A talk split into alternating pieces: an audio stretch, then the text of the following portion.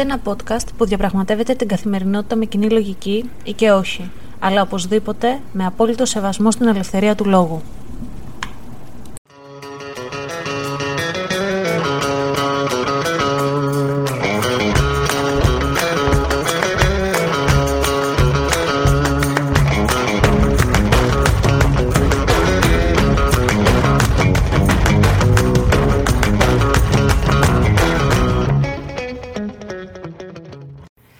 Καλησπέρα σας ή καλημέρα σας, γιατί δεν ξέρω τι ώρα ακούτε αυτό το podcast. Είμαι η Αναστασία και καλώς ήρθατε σε ένα ακόμα επεισόδιο του Common Sense Diary.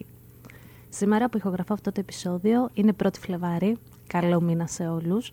Έριξε το πρώτο χιόνι στη Νέα Υόρκη. Ευτυχώς που δεν έριξε περισσότερο γιατί είμαι από αυτούς που όχι μισούν το χιόνι, απλά επειδή κυκλοφορώ παντού με τα πόδια και επειδή έχουμε και ένα αυτοκίνητο εδώ πέρα που πρέπει να το ξεχιονίσω, όταν χιονίζει είναι το χειρότερό μου. Εάν έμενα μέσα στο σπίτι και έβλεπα Netflix, HBO, ταινιούλες και έπινα μια ζεστή κούπα καφέ και έκανα cocooning με την κουβέρτα μου, θα έλεγα το λατρεύω το χιόνι.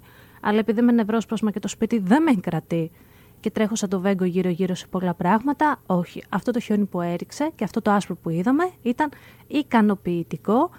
Αν υπάρχει μια ανώτερη δύναμη κάπου, ας μην ρίξει άλλο χιόνι. Είμαστε κομπλέ. Λοιπόν, στο σημερινό επεισόδιο θα ασχοληθούμε με κάποιες απορίες, τις οποίες μπορεί να τις είχατε, μπορεί να μην τις είχατε σκεφτεί ποτέ. Συγκεκριμένα εγώ δεν τις είχα σκεφτεί ποτέ των ποτών και μου ανατείναξαν λίγο τον εγκέφαλο, οπότε τι καλύτερο να σας ανατείναξω κι εγώ το δικό σας.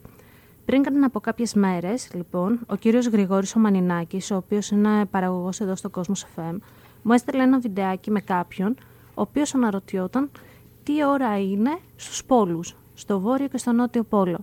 Και πραγματικά δεν το είχα σκεφτεί αυτό. Πώς αλλάζουν οι ώρες όταν οι νοητές γραμμές, οι οποίες χωρίζουν σε ζώνες ώρα στον πλανήτη, ενώνονται και συγκλίνουν στους δύο πόλους. Βρήκα λοιπόν ένα πολύ ωραίο άρθρο από τον γεωργακόπουλο.org που λέει τι ώρα είναι στους πόλους. Ο πλανήτης λοιπόν ως γνωστόν είναι χωρισμένες σε φέτες που ορίζουν τη διαφορά ώρας από μέρος σε μέρος ώστε παντού το μεσημέρι να είναι μέρα και τα μεσάνυχτα να είναι νύχτα. Αυτός είναι ένας από τους λόγους που χωρίζουμε σε διάφορες ζώνες ώρας τον πλανήτη μας. Αλλά ο πλανήτης μας δεν είναι επίπεδος. Παρένθεση, όσοι είστε flat earthers, κλείστε το podcast και φύγετε τώρα. Κλείνει η παρένθεση. Όλοι σας αγαπώ, αλλά είναι κάποιες γνώμες τις οποίες δεν μπορώ να τις δεχτώ. Common sense, είπαμε αυτό το podcast. Ο πλανήτης, όπως είναι γνωστόν στους αιώνες των αιώνων, δεν είναι επίπεδος. Και όσο πλησιάζουμε προς τους πόλους, οι φέτες μοιραία μικραίνουν. Οπότε, στο βόρειο πόλο δεν μας νοιάζει τι ώρα είναι, γιατί ο βόρειος πόλος πέφτει στην παγωμένη θάλασσα και είναι δύσκολο να πάει κάποιος άνθρωπος εκεί. Στο νότιο πόλο όμως, τι γίνεται, όπου είναι η Ανταρκτική. Εκεί οι ώρες ξεχυλώνουν και η μέρα μπορεί να κρατήσει από 0 έως 24 ώρες και αντίστοιχα η νύχτα από 0 έως 24 ώρες. Οπότε γίνεται ένα ψιλομπάχαλο, γιατί αναπόφευκτα κάποια στιγμή το μεσημέρι θα πέσει νύχτα και τα μεσάνυχτα θα πέσουν μέρα. Παρ' όλα αυτά, επειδή διάφορες χώρες διεκδικούν διάφορα μέρη της Υπήρου, κουβαλάνε μαζί και τις ώρες των χωρών τους, με αποτέλεσμα να γίνεται ένα χρονικό αλαλούμ. Κάποια σημεία της παγωμένης Υπήρου μπορεί να απέχουν 100 μέτρα και να έχουν 10 ώρες διαφορά. Και για να το χωνέψετε κι εσείς μαζί μου αυτό, μπορεί να ανήκει ένα σταθμό ερευνητών στην Αμερική και να έχουν ε, ε, μία η ώρα το μεσημέρι και ο άλλος σταθμός να ανήκει στην Ελλάδα και να είναι 8 η ώρα το βράδυ και αυτή η σταθμή να είναι δίπλα-δίπλα. Ξέρω, ανατινάχτηκε ο εγκέφαλός σας μαζί με μένα. Το επόμενο λοιπόν μικροπράγμα, έτσι νομίζω θα ονομάσω και το επεισόδιο αυτού του podcast, όμορφα μικροπράγματα που ανατινάζουν τον εγκέφαλό μας. Να σημειώσω τον τίτλο να μην τον ξεχάσω. Λοιπόν, είναι το ερώτημα το οποίο βασανίζει πάρα πολύ κόσμο, εάν υπάρχουν φαντάσματα. Το άρθρο είναι από τον Δημήτρη Καβατζικλή που βρίσκεται στο site του Άρη Δημοκίδη Μικροπράγματα της LIFO. Στο οποίο ο άρθρο ο Δημήτρης λέει ότι οι περισσότεροι άνθρωποι έχουν εύρος ακοής από περίπου 20 Hz ως και 20.000 Hz. Οι υψηλές συχνότητες είναι επιβλαβές για το τύμπανο, αλλά ευτυχώς δεν είναι πολύ συνηθισμένες στη φύση. Στο άλλο άκρο της κλίμακας, ωστόσο, είναι αρκετά συνηθισμένο. Οι ήχοι από τα τρένα που περνούν και ο αέρας που φυσάει είναι αρκετοί για να δημιουργήσουν ήχους πολύ χαμηλών συχνοτήτων. Οι ήχοι αυτοί μελετήθηκαν για πρώτη φορά τη δεκαετία του 60 από έναν Γάλλο επιστήμονα.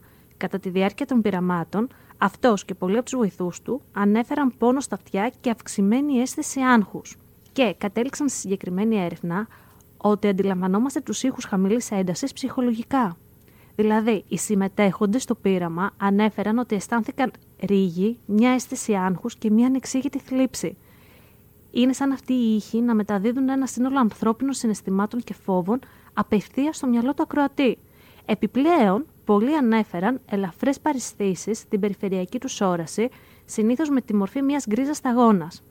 Και όλα αυτά, συνεπώς, οδηγούν στην υπόθεση ότι αυτοί οι υπόηχοι μπορεί να συνδέονται με περιοχές όπου υποτίθεται ότι εμφανίζονται φαντάσματα, καθώς τα συμπτώματα είναι παρόμοια. Άρα, ως πιο ορθολογιστές, χωρίς να θέλουμε να αμφισβητήσουμε την πίστη κάποιου, μπορεί και για τα φαντάσματα που βλέπουμε, βλέπονται για τα στοιχειωμένα σπίτια και για όλα αυτά, να είναι υπεύθυνοι οι ήχοι χαμηλών συχνοτήτων. Πολύ ενδιαφέρον και αυτό.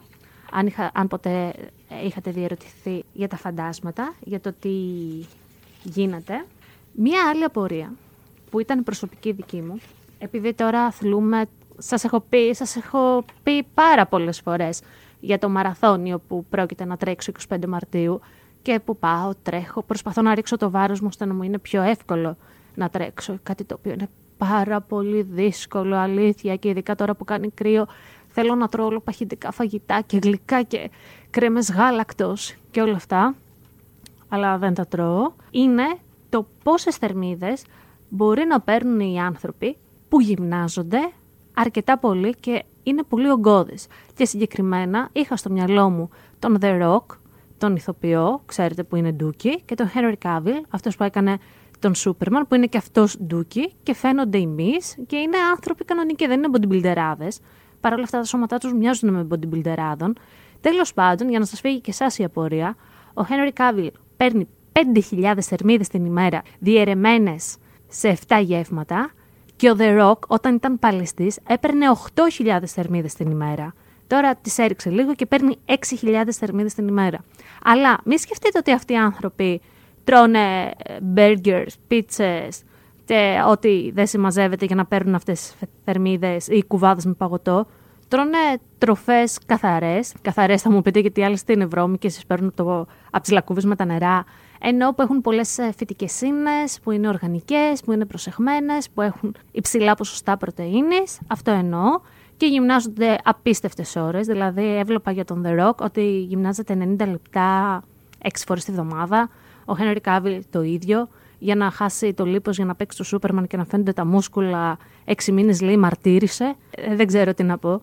Ίσως ε, γι' αυτό αυτοί οι άνθρωποι είναι superstar και κάνουν πρωταθλητισμό. Ενώ εμείς ο απλός λαός, τελίτσες, τελίτσες, τελίτσες. Λοιπόν, το άλλο ενδιαφέρον που το ψάχνω εδώ, το ψάχνω, το ψάχνω και δεν το βρίσκω. Μία ερώτηση που μου έθεσε η φίλη μου η Γιώτα ήταν τι όνειρα βλέπουν οι τυφλοί. Βρήκα λοιπόν ένα άρθρο από το lenshelp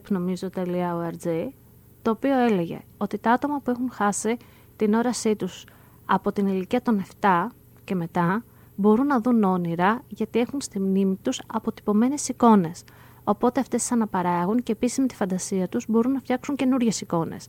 Τα άτομα τα οποία γεννήθηκαν ε, τυφλοί, δηλαδή είναι εκγενετής τυφλοί, δεν μπορούν να να φτιάξουν εικόνες και να δουν εικόνες, γιατί δεν έχουν αυτά τα οπτικά ερεθίσματα, αλλά μπορούν να δουν όνειρα, το δουν σε πολλά εισαγωγικά, με τις υπόλοιπες αισθήσεις τους, που αυτά μπορεί να είναι ήχοι, αφή, μυρωδιά, οπότε όλες οι υπόλοιπες αισθήσεις τους δουλεύουν και βλέπουν ό,τι και στο ξύπνιο τους και στον ύπνο τους. Και ήταν τρομερά ενδιαφέρον.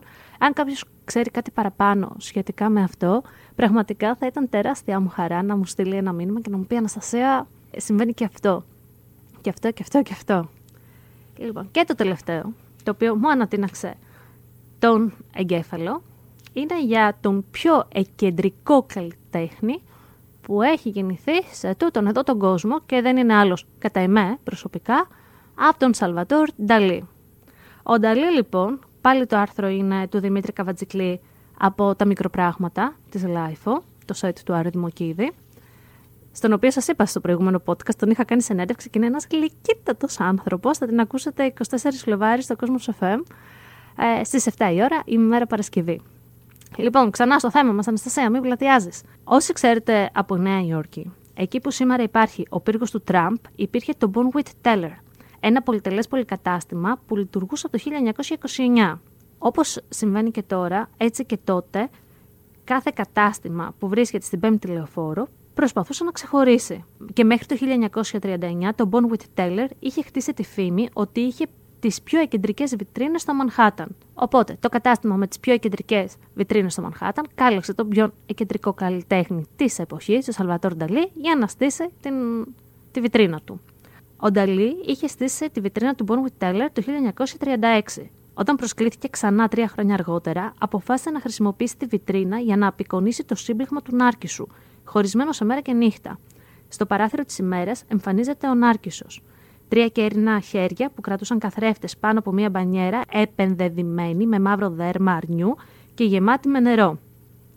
Ένα μανεκέν ήταν μέσα στην μπανιέρα με μια λιτή στολή από πράσινα φτερά. Για το παράθυρο της νύχτας, τα πόδια ενός κρεβατιού αντικαθίστανται από πόδια βουβάλου και ο θόλος καλύπτεται από το κεφάλι του, ενώ ένα κέρνο μανεκέν κάθεται πάνω σε κάρβουνα. Όσο για την αντίδραση του κοινού, γράφει ο Μάικλ Πόλακ του New York Times, δεν ήταν όλα τα σχόλια θετικά και το προσωπικό του καταστήματος αναγκάστηκε να κάνει αλλαγές. Το γυμνό μανεκέν αντικαταστάθηκε από ένα ντυμένο και ο κοιμόμενος αντικαταστάθηκε από ένα όρθιο μοντέλο. Μόλις έμαθε λοιπόν τις αλλαγές ο Νταλή, αποφάσισε να δράσει. Και λέει τώρα ο Σαλβατόρε. Όρμησα στη βιτρίνα και την άλλαξα ώστε να μην ατιμαστεί το όνομά μου. Ποτέ δεν ξαμιάστηκα τόσο πολύ όσο όταν έσπρωξα την πανιέρα και πετάχτηκε από το τζάμι. Μετά από αυτό ήμουν πολύ μπερδεμένος. Ο Νταλή φυσικά συνελήφθη για ανάρμοστη συμπεριφορά, αλλά έλαβε ποινή με αναστολή, καθώς όπως είπε ο δικαστής, αυτά είναι μερικά από τα προνόμια που φαίνεται να απολαμβάνει ένας καλλιτέχνης με τα περαμέντο. Ακόμα και τότε γίνονταν αυτά, να μην σχολιάσω κάτι παραπάνω. Αυτές ήταν οι μικρές πληροφορίες που εμένα μου άρεσαν πάρα πολύ. Ανατείναξαν το μυαλό και είναι πράγματα που μπορεί να είχατε σκεφτεί, μπορεί να μην είχατε σκεφτεί, μπορεί να τα σκέφτεστε τώρα. Ε, και θα ήθελα πραγματικά να μάθω εσάς τι σας έχει ιντριγκάρει, ποια απορία έχετε η οποία μπορεί να είναι αξιαλόγου, μπορεί και να μην είναι αξιαλόγου, ποια άχρηστη πληροφορία θα θέλατε να μοιραστείτε μαζί με αυτή την παρέα του Common Sense Diary. Περιμένω τα μηνύματά σας στο Instagram του λογαριασμού common κατ' παύλα sense κατ' παύλα diary ή στο δικό μου Instagram το προσωπικό το Alandin με 3L και μέχρι την επόμενη Παρασκευή, γεια σας!